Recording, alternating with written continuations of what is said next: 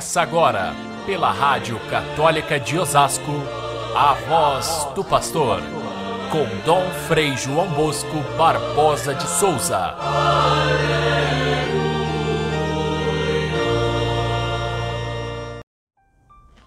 Olhai a figueira e todas as árvores. Quando vedes que elas estão dando brotos, logo sabeis que o verão está perto. Vós também, quando virdes acontecer estas coisas, ficais sabendo que o reino de Deus está perto.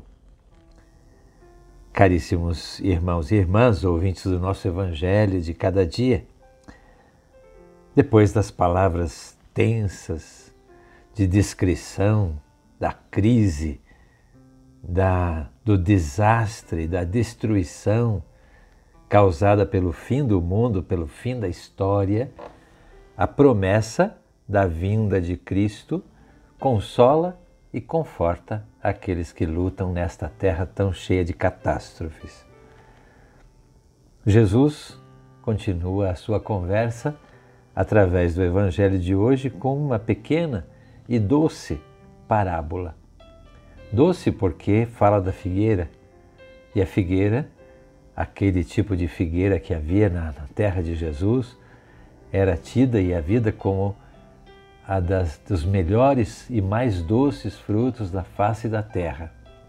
Por isso, tantas vezes a figueira foi comparada com o povo de Israel, que deveria produzir frutos doces para Deus Criador. E, na verdade, muitas vezes essa terra produziu mais espinhos do que frutos. Mas aqui no caso, Jesus usa a figueira para fazer essa pequena comparação. Quando os brotos surgem na figueira, a gente já sabe que o verão está próximo.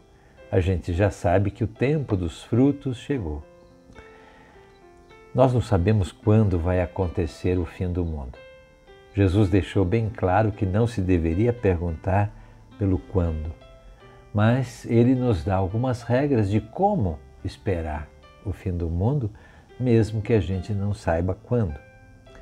E o que a gente aprende dessa lição da figueira e dos brotos é que nós devemos esperar com paciência e esperança. Essas duas palavras talvez resumam o sentimento de Jesus se a gente entende bem o que significa a palavra paciência. Paciência não é conformismo, Paciência não é ausência das lutas de cada dia. Paciência não é suportar como se fosse uma coisa, é, como com fatalismo, os acontecimentos ruins da vida, dizendo: Ah, Deus quer assim. Isso não é paciência. Isso é, antes de tudo, uma atitude de, é, des, de desistência da luta, de covardia, no fundo de esconder-se diante dos conflitos para não enfrentá-los.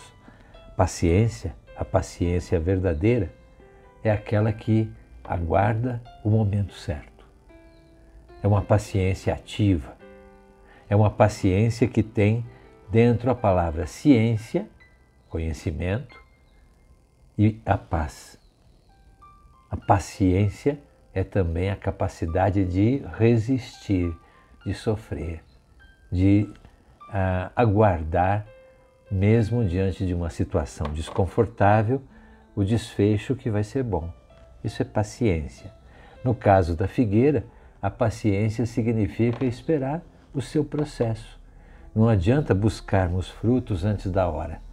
Não adianta enchermos de produtos químicos a terra para que produza mais e melhor. Vai estragar a doçura dos frutos. É preciso ter paciência e aguardar o tempo de Deus.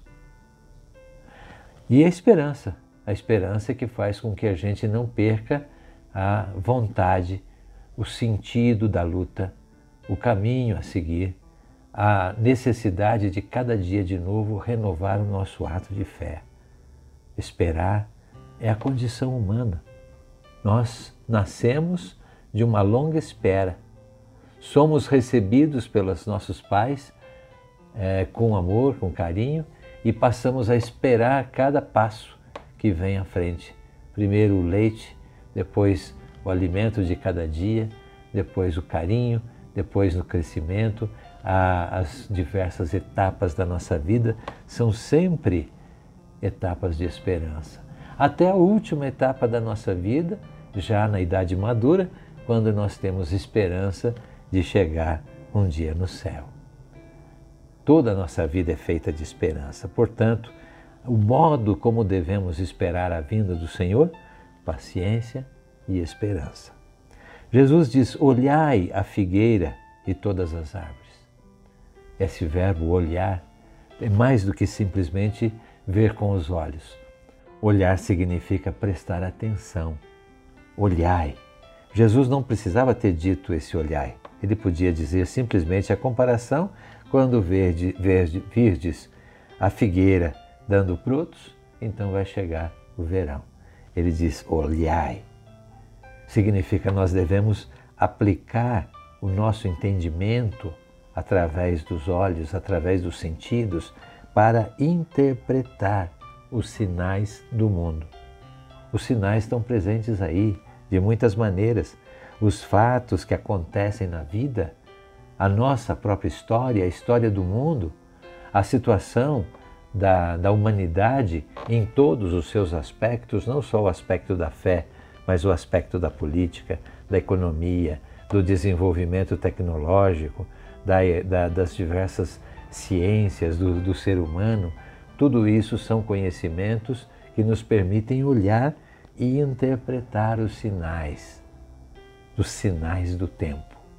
Esta expressão, os sinais do tempo, ficou famosa no Concílio Vaticano II, o Papa João XXIII usou pela primeira vez e depois é, é, o magistério da Igreja assumiu essa expressão, os sinais dos tempos, como uma forma da gente interpretar os brotos da figueira que sempre aparecem.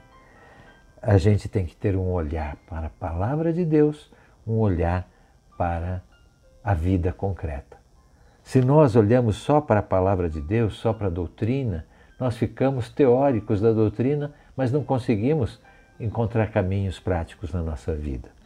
Se nós olhamos somente para a vivência, para os aspectos práticos, se nós não temos consciência da iluminação que a palavra nos pode dar, que a doutrina nos pode ensinar, nos perdemos no meio da multiplicidade dos acontecimentos. É com um olho na palavra e outro na vida que nós construímos a nossa vida de fé, que nós desenvolvemos a paciência e a esperança para a vinda do Senhor. Hoje nós vivemos tempos difíceis de interpretar os sinais, os sinais dos tempos. Vivemos tempos contraditórios, tempos de grande extremismo de ideias, de grandes embates de doutrinas, de filosofias, e onde a própria verdade é tão maltratada que ela se torna a verdade de cada um, como se não houvesse uma verdade absoluta, aquela que nós chamamos de Deus. Deus é a verdade. Nenhum de nós é proprietário dessa verdade nem tem acesso a ela de modo completo. Porém, todos nós devemos estar buscando esta mesma verdade e não simplesmente cada um a sua verdade, o que eu acho, o que eu penso. Nós vivemos essa febre do eu acho, do eu penso, do eu ajo conforme a minha ideia, conforme a minha cabeça.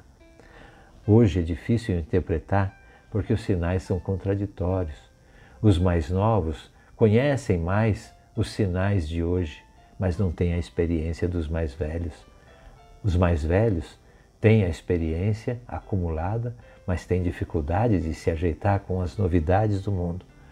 Nós precisamos trabalhar juntos, idosos e novos, letrados e também ignorantes, gente de todos os lugares, formando a comunidade dos fiéis capaz de, de, de, de sinalizar para todos nós qual seja a vontade de Deus.